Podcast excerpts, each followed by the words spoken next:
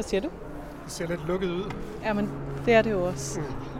Du lytter nu til tredje akt af forestillingen om det andet sted, hvor I Sanne Bjerg overtager stafetten som kunstnerisk leder, Skin, baby.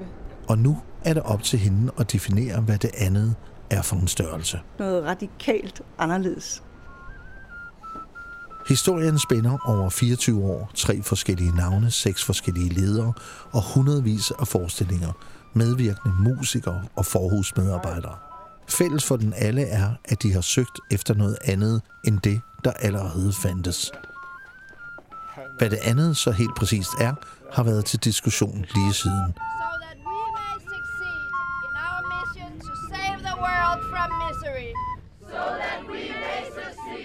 I anden akt, hvor Jonas Forsell var Piccoline og i øvrigt kunstnerisk leder på den anden opera, blev det proklameret, at alt kunne ske. Og meget skete også. Musikdramatisk magi opstod. For Sanne Bjerg er det ikke nok, at magien opstår på premiereaften hver tredje måned. Vi skriver 2005, og huset skal bruges hver dag. Visionen var at skabe et... Altså nu er det 10 år siden, men øh, når jeg, og jeg har været nødt til at gå ind og læse i mine gamle manifester for at se, hvad det egentlig var, for jeg har bare sådan en sansning i kroppen af, hvad det var, jeg gerne ville. Men ordene på det, øh, Øh, kan jeg se, har rigtig meget været mødested og dialog. For mig var det hus, som lå i Kronprinsens Gade, et hus, som, som var så stort og havde så store bevillinger, at det skulle rumme mere end musikdramatik, at det skulle rumme eksperimenterende musik, øh, lydkunst og andre hybridkunstarter omkring musik. Musikdramatik var, kan man sige, måske lige øh, kerneydelsen i den store sal. De andre ting var for mig andre måder at få folk ind i det her hus, sådan så det ikke bare var et dødt hus, og nu kommer vi med en stor forestilling, hvor vi håber, at der kommer tusindvis af mennesker. Hvis vi ikke vi havde vist, at huset var der, og givet dem nogle, nogle indgange til den slags musik, så havde jeg en følelse af, at det, at det døde og tog livet af sig selv, og jeg, det var min oplevelse, at de sidste år, hvor det hed Den anden opera, der havde det lukket sig om sig selv, og folk oplevede det som en, en altså den frimurloge, det huset var bygget som. Så det første, hun gør for at signalere en ny tids komme, er at droppe navnet. Fra nu af hedder teatret Plex. På Plex mødes kunstarterne, kunstnere mødes, og vigtigst af alt, kunsten møder publikum, og publikum møder kunsten. Vi vil gerne skabe et rum, hvor kunsten kommer publikum i møde. Et rum, hvor publikum har mulighed for at blande sig og komme forandret ud. Og det var i virkeligheden, det var virkelig omdrejningspunktet for, for hvad jeg tænkte, det skulle. Øh, og netop, at det, det skulle mere end bare at, at være en formidlingscentral. Og det næste, hun gør, er at bore huller i samtlige vægge, gulve og lofter. Skal vi prøve at gå en runde og se, om der er nogle huller tilbage? De tre mennesker, der lusker rundt på Kronprinsens Gade og leder efter efterladte huller, er Sina Køstler, Arthur Køstler og Martin Stig Andersen. De står bag Seven Tales og Misery åbningsforestillingen på det, der nu hedder Plex. Vi vender tilbage til det med hullerne. Jeg var meget grebet af mulighederne for, hvad, hvad kunne man gøre ved at skabe interaktive forestillinger. Og det var i virkeligheden meget grundlaget for, hvordan jeg tænkte Plex. Så at bede Signe Sørensen om at komme og fylde huset på Kronprinsens Gade som åbningsforestilling til Plex, det var en meget, meget bevidst handling for at sige, her bliver åbnet op, her bliver gjort noget radikalt anderledes. Kan vi lige starte fra indgangen her? Altså, man kom ind hernede, og så kom publikum ligesom, de kom op dernede fra, og så her, der afleverede de så deres tøj, og så kunne de så blive født herop i kutter. Men der var også nogle siderum, som øh, blev bespillet her. Som jo foregik i hele huset. Øh, det var ikke et rum, og publikum sidder her. Det var ikke én fortælling, fordi fortællingen var, i og med at det var en interaktiv forestilling, var man jo selv en del af fortællingen, og den blev forskellig hver dag, og, og den overordnede fortælling spredte sig over de, jeg kan ikke huske hvor mange, syv eller ti dage, den spillede, fordi det var et langt forløb omkring den her kult, som det handlede om. Så det var jo historiefortælling på en helt, på en helt anden måde. Og det tog jo månedvis. Vi borrade jo hål i hele huset så det blev som en, en uh, uh, med huller over det hele. Uh, og på ett tidspunkt tänkte nu, nu faller hela huset samman. Alltså, Det her er Bob. uh, ja. Ska jag säga mitt namn också? Okej. Mitt namn är Bert Åke Persson. B-O-P. Bob. Det er ham, der har boret alle hullerne, og det er hans problem, hvis hele huset falder sammen. Jeg har jo været øh, teknisk chef på den anden opera og øh, Plex, og det var jo i, fra 2000, nej, undskyld, øh, 1994 til 2008. Så Bob har egentlig været en del af denne her historie, siden den tog sin begyndelse. Men Seven Tales og Misery er en særlig stor mundfuld. Det der hullerne, det var fordi, at øhm, det kørte sådan her gammeldags øh, tab øh, fra en øh, båndoptager gennem hele huset. Øh, op og ned og ind og ud. Og Når der kører spolebånd frem og tilbage gennem hele huset, er det naturligvis, fordi Gud er en magnet, og al lidelse skal udryddes. Det kan Bob godt se. Så han bruger hullerne. Det sjove var det der med magnetisme, at, øh, at vi ligesom optager lyden på, på spolebånd, som er strengt magnetisk. Og sejler prinsen det til, nord, til, til Nordpolen. filosofien eller religion bygget på magnetismen, det vil sige, altså Gud er en magnet, så alt svar findes i magnetismen, og alt er magnetisk. Og dermed, hvis man så optager ledelsen på et magnetisk bånd, og så får det slettet, så må ledelsen også blive slettet. People don't know. It is oral. We don't know. You have to tell us. Yes, we tell them. It is all the sounds that we get from the misery. Some of those sounds are women and children crying because they are hungry or maybe their husband beat them. It is it is not very nice sounds. We know that. But sometimes we have to remember. Historien bag var, at en kult havde, øh, havde til huse her, og øh, huset var ligesom inddelt sådan, at der var syv rum, som, som repræsenterede de, de syv kontinenter. Og øh, de skulle så generere eller øh, opføre øh, den lidelse, som sådan var forbundet med de forskellige kontinenter. It's not.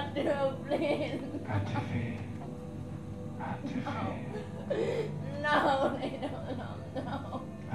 I cannot say that anymore. It's not true. Hold my hand.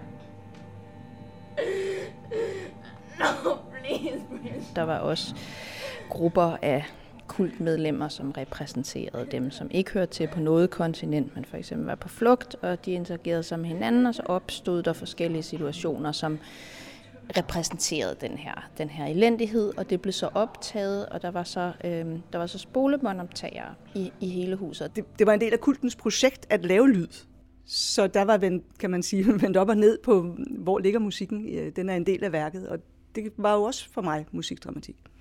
Jeg tror, det har været en af de første forestillinger, jeg har set, hvor det virkelig virkede på den måde. Øh, at opleve, at den der øh, opløsning af grænserne mellem performer og publikum, og hvad der er performance, og hvad der er interaktion, som bare opstår på stedet, øh, var for mig virkelig sådan en, en åbenbaring af inspiration for, at, at kunst kunne være noget øh, mere og andet end her er nogen, der optræder, og her er vi nogen, der er passive modtagere. Ikke? Ideen var, at du optog fra alle kontinenter, kontinenternes lyde, mm. som du så spillede igennem de der audio transducer ind i dette huses Eller faktisk mure. var det dem, der boede øh, på de forskellige kontinenter. De havde nogle spolebåndoptager, og det hele foregik sådan, øh, sådan rent fysisk, så der er ikke noget med at sende lyd gennem ledninger eller noget. Men vi brugte faktisk også øh, VVS-systemet, altså til at transmittere lyd gennem øh, sådan nogle vandrør via sådan nogle transducers, øh, så det var nærmest sådan hele huset, der sådan sidrede. Hvis du gik- op ad trappen, så sad der transducer på undersiden, så det hele stod sådan lidt og, og, og vibrerede. Fordi alt, hvad der sådan blev optaget en gang, det kommer så igen hvert rum og blev afspillet igen. Så hvis prinsen snakkede i sit mikrofon, så, så blev det optaget på sådan et bånd, som så kom herop, og så det bånd løb igen med en spolebåndsmaskine og videre og blev så afspillet. Så man kunne bare man kunne bare følge alt, hvad der skete i den store sal fra rum til rum til rum ja. til rum. Jeg tror jo, vi havde verdens længste spolebåndsloop, og vi kunne have Ja, kommet i Guinness Book of Records faktisk. Oh, det er sikkert... Øh, ja, det rækker ikke med en kilometer. Det er mange, mange, mange kilometer ledning. For det, det er jo... Men jeg tror øh, ba- bare øh, de tykke ledningerne, som gik imellem stationerne, kan man sige, der var det jo sikkert en par, tre øh, kilometer. Altså, sådan, vi finder stadigvæk på lageret stadigvæk ting, der sådan, hvor man kan se, der har været skruet transducers fast mm. på dem, sådan gamle dåser og køkkentøj og gyngehest og hvad ved jeg. Så var det lige med at holde styr på, hvad for nogle genstande man havde skaffet i en genbrugsbutik, og hvilke genstande, der var lånt på museer. Så. Det har jeg også galt et par gange. ja, jeg tror også, vi gik, øh, gik all in med det. Ligesom at øh, da vi begyndte at købe spolebåndoptager, der steg prisen også, fordi vi støvsugede landet for, øh, for spolebåndoptager. Ja. Det så havde man oplevelsen af, at dette er et værk, som jo øh, kun opstår, når, når vi kommer ind og er med. Og det er anderledes og forskelligt hver gang. Og hvis du har været der sammen med din kammerat, og han gik ind i et andet rum, så havde I vidt forskellige oplevelser, og dermed lærer I noget om jer selv og om hinanden. Øh, og der opstod, ligesom de samtaler, der opstår, når man har været inde og se sådan et værk, er jo helt anderledes øh, mindblowing end, end om Gita Nørby var der også meget god der i den scene.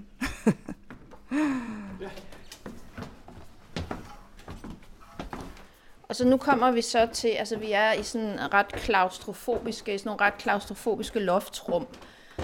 Og øhm, der havde vi så de forskellige kontinenter. Herinde var så Asia. Kom man så videre ned til Germania og Arabia. Min vision for musikdramatik som felt, som, som leder af et musikdramatisk teater, var at skabe de bedst tænkelige rammer for kreative samarbejder mellem kunstarterne. Øhm, så jeg har ikke, jeg har ikke en, den perfekte musikteaterforestilling. Altså, og der foregik jo noget. Vi spillede jo simpelthen hver en afkrog af, af, af, den her, af det her hus. Jeg betragtede mig selv som en fødselshjælper, som skulle finde de mennesker, som var, jeg forestillede mig kunne lave interessant musikteater, sætte dem sammen, eller få dem til at finde hinanden, og dermed, at i virkeligheden, at det skulle være nyt hver gang. At det ikke vil være sådan, når musikdramatik, det er sådan og sådan og sådan. Ingen genrebetegnelse, men musikdramatik er et begreb, og hver eneste værk ville i virkeligheden definere sig selv, definere sin egen genre. Power from power, light from light, true prophecy from true God, begotten, not made, one in being with the universe. Det er også meget smukt, når I har lavet ritualer og vandrede ned til salen dernede, mens lyden blev bragt ned. I kunne nærmest gå derned en del hurtigere, end, end lyden øh, rejste derned. Ja. Så der opstod også noget interessant sådan rent tidsmæssigt. Det var very scary, kan man sige. Jeg var simpelthen så bange under alle de forestillinger. Brandfaren lå jo, at, at der var så meget ledninger og så meget udstyr. Samtidig så var det så meget stof, som brugtes til, til scenografien. Altså vi havde hele loftet draperet i rødt satin. Der var sådan der tunge gardiner i flere lag. Alle væggene var øh, malet med, med guldmønster. Han fortalte jo, Brandman fortalte jo faktisk på, på, på den tredje etage, det var bare lige, der vi trak ledningerne, der lå det jo en, en, en, en, en støv, som var øh, 5-10 cm øh, højt, hvor han sagde, hvis det gik brand en knist i en i en ende der, så tog det ikke mere end øh, tre sekunder, så var det en eksplosion i hele huset. Foran, så var der så, altså der, der hele gulvet var belagt med øh, rødt tæppe, hvor der så lå en talske tæppe ovenpå, og så var der så to store. Jeg havde også nogle spolebånd til at hænge op på, øh, på væggene der, ikke? med sådan nogle ja. loops, der sådan hang ned, Nemlig som så spillede sådan nogle øh, sinustoner, der svarede til rummets dimensioner eller et eller andet. Det gav lidt sådan en sværisk øh, kvalitet der er jo altid ligesom noget, noget etableret, som opretholder nogle traditioner og nogle genrer og nogle former og en relation til publikum, og så er der en avantgarde, hvor man prøver nye ting af. Og det gør man jo i, i virkeligheden i alle kunstarter. Og for mig var lidt problemet med opera, at man på det tidspunkt kom til at sige, at vi laver ny opera, men vi holder det stadig fast i nogle traditionelle øh, former og relationer, i stedet for at gøre det til en samtidskunst, det, som tiltrak mig, var at sige, men hvad nu, hvis jeg som forfatter kan sige, det her den her del af historien, den bliver øh, vist scenisk, og den her del bliver fortalt musikalsk, så det behøver jeg ikke også at sige i teksten. At man allerede på forhånd kunne sige, at det bliver en fantastisk helhed, hvis vi viser tingene, vi belyser det, vi gerne vil fortælle fra, fra tre forskellige kunstarters side på én gang, og vi ved det på forhånd. Så jeg behøver ikke at sidde og sige, at jeg skal skrive det hele i teksten, for at være sikker på, at det kommer ud, og så kommer komponisten bagefter og siger, at jeg skal vise det hele med musikken. For det, det forekommer mig, at det tit bliver nogle meget øhm, Altså, der kom simpelthen for meget, for meget lag på lag, ikke? Lav på steg på, på pølse og så videre. som, som folk ikke øh, længere kunne, kunne leve med. Ikke?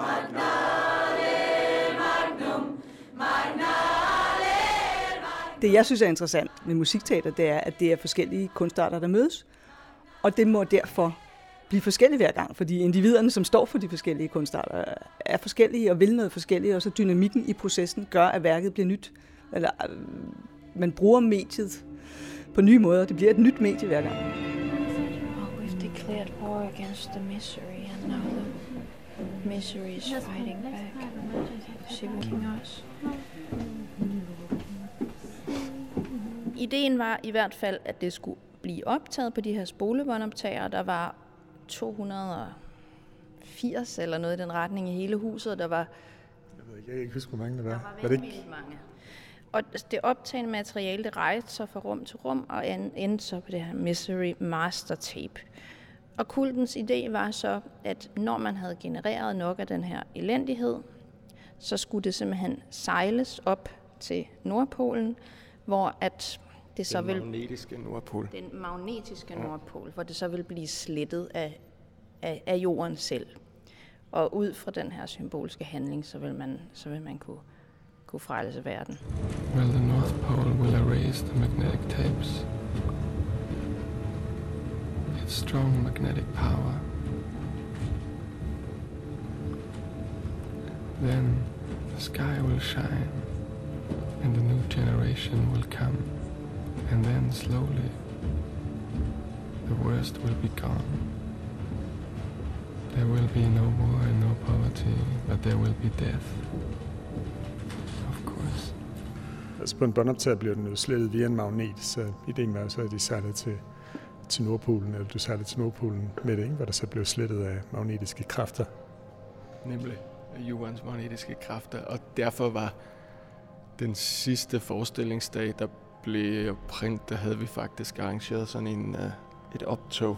Ja, der lavede vi en procession øh, ned, gennem, øh, ned gennem København, hele vejen ned til Lange Linje, hvor vi bar en, en robåd med prinsen i, og så søsat ham nede ved den, ved den lille havfrue med musik og sang og, Og Misery Master Tapes. og selvfølgelig de der bånd, som var i båden.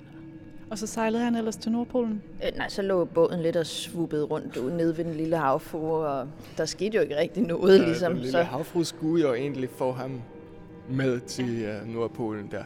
Så vi Så- bandt den der både bare fast på den lille havfru, og så ventede han på, at den havfru så førte ham det, men det skete jo ikke. miraklet indtraf ikke, så altså, det hele var selvfølgelig et kæmpe antiklimaks, da han ligesom lå der, og det var også iskoldt på det tidspunkt. Så. Shit, hvor var det koldt. Ja. Hvad skete der så med al den her verdens lidelse, der lå på vej til Nordpolen i en robåd og ikke kom nogen vejen? Jamen altså, som det jo nu er med verdens lidelse, den fortsat med at være i verden. Og så, ja, så faldt kulten vel bare fra hinanden, som så mange kulter gør, når dommedag, og det modsat ikke indtræffer. Ja, Det er det, der skete. ja.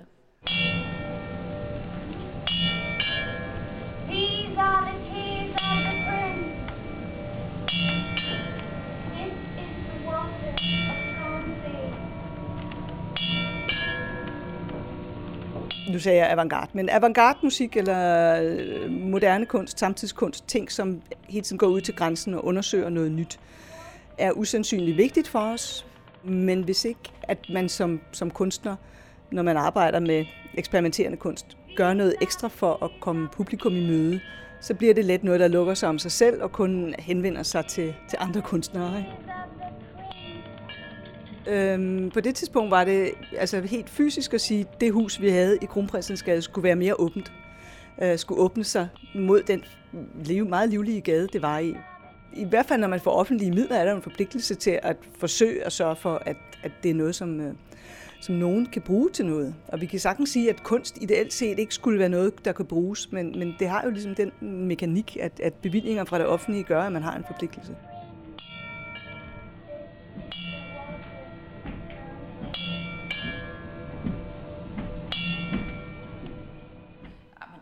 Der var på et tidspunkt, hvor vi sådan der stod klokken 4 om natten og simpelthen med fortvivlelsens tårer over alt det her. Altså, det var jo fuldstændig som mange af vores scenografier, sådan fuldstændig megalomant. Og vi havde jo ikke, øh, altså det var jo ikke kæmpe budgetter dengang, så det var jo bare altså frivillig arbejdskraft, øh, som skulle sørge for, at alt det her det blev, det blev gjort. Ikke? Så vi var jo bare inde i døgndrift, altså til vi bare faldt i søvn på et eller andet sted på gulvet. Og jeg endte også med at flytte mit studie herover, kan jeg huske. Altså på et tidspunkt så gik jeg lidt i panik, fordi at, øh, vi havde alle de der forskellige tapes, der skulle laves til de forskellige kontinenter. Der var ret mange. Så begyndte jeg sådan at regne ud, hvor lang tid det egentlig ville tage at overspille dem. Så jeg var øh, shit. Så fik jeg det sat op på en måde, så jeg kunne optage otte bånd samtidig. Øh, og så øh, sov jeg tre timer, så ringede mit vækkeur altså om natten der, ikke? så gik jeg op og, og skiftede og sov tre timer igen. Jamen, det var helt... Og så noget mål lige i sidste øjeblik. Og der sov du så herinde? Ja, det gør jeg. Og passede spolebåndene. Ja, det var vel ikke et helt halvt år, men i den tid, vi arbejdede herinde, så altså, der boede vi her også fuldstændig. Altså, det var, og vi var jo mange mennesker. Altså, det var altså ikke alle, der var hele tiden, men vi var mange, der var her sådan konstant. Det var ret hyggeligt. Som du kan se her, så arbejder jeg en del med vinger. Der hænger flere ude bagved. Jeg har i nogle år arbejdet med at lave øh, skulpturer af vinger, eller lave vinger som skulpturer i alle mulige forskellige variationer.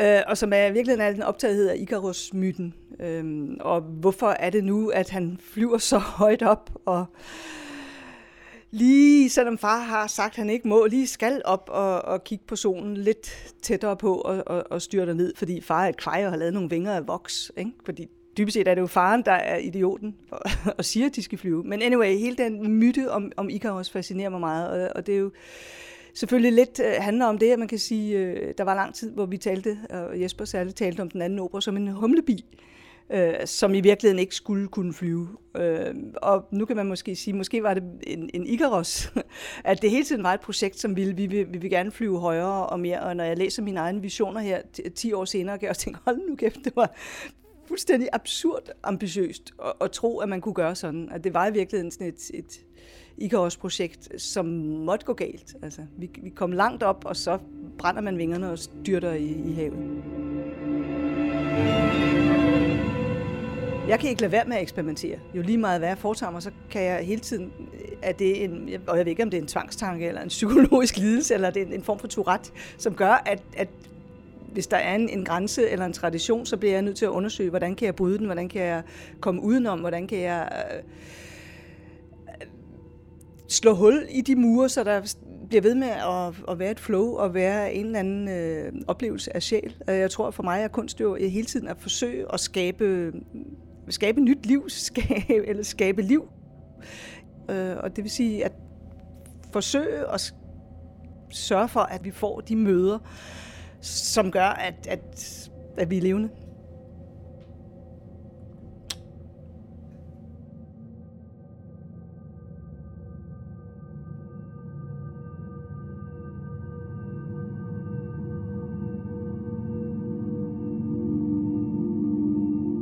Du har lyttet til tredje akt af forestillingen om det andet sted, og vi har nu tilbagelagt i alt 14 af de 24 års historie om jagten på det andet. Og diskussionen om, hvad det andet er, og hvordan man laver musikdramatik i øret, er godt i gang. Jeg har sagt det før, og jeg siger det altså lige en gang til igen.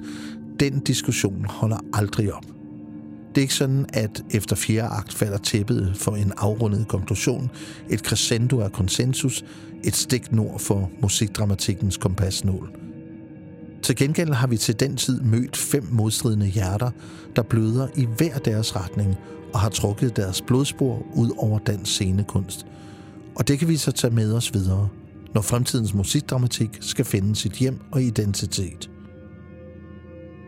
I fjerde akt tager Michaela Bjarno Larke og Allan Klige stafetten, og de træder ind ad døren med et nyt navnskilt og en meget stor værktøjskasse.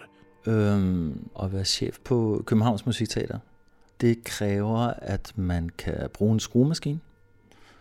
At være chef på Københavns Musikteater kræver, at man ved, hvad en parlampe er. Man skal vide, hvor er rengøringsmidlerne står. Og man skal vide, at guldfarven på de høje paneler, den skal af, så den skal altså males op med et halvt års mellemrum. Man skal være parat til at stå i barn, og først og fremmest så skal man være parat til det første år at stå der hver aften og tage imod publikum og byde dem velkommen. til øh, en ny oplevelse og blive der og spørge dem bagefter, om de nu har haft det godt. Denne dokumentar er tilrettelagt, skrevet og produceret af Unsinkable Sam ved Maja Zachariasen og Maria Dønvang for Københavns Musikteater i anledning af teaterets lukning i 2018 efter 24 års musikdramatisk virke. Mit navn er Morten Lindberg, og jeg vil gerne takke en række mennesker, der har tilvejebragt arkivoptagelser, trukket i administrative tråde og diverse andre tjenester forbundet med denne her tredje akt. Tak til alle medvirkende, Endnu et tak til Martin Stig Andersen og Arthur Køsler for arkivmateriale. Tak til Ida Fredericia og Ida Fik for teaterhistorisk baggrund. Tak til Sarah Øskan fra DEAS for at lade os besøge huset på Kronprinsensgade. Tak til viseverden på adressen, der betroede reporteren med koden til nøgleboksen. Tak til Statens Kunstfond for at finansiere produktionen af denne her dokumentar. Og endelig tak til The Lake Radio for distribution. Jeg hedder Morten Lindberg, og du hører fra mig i næste akt.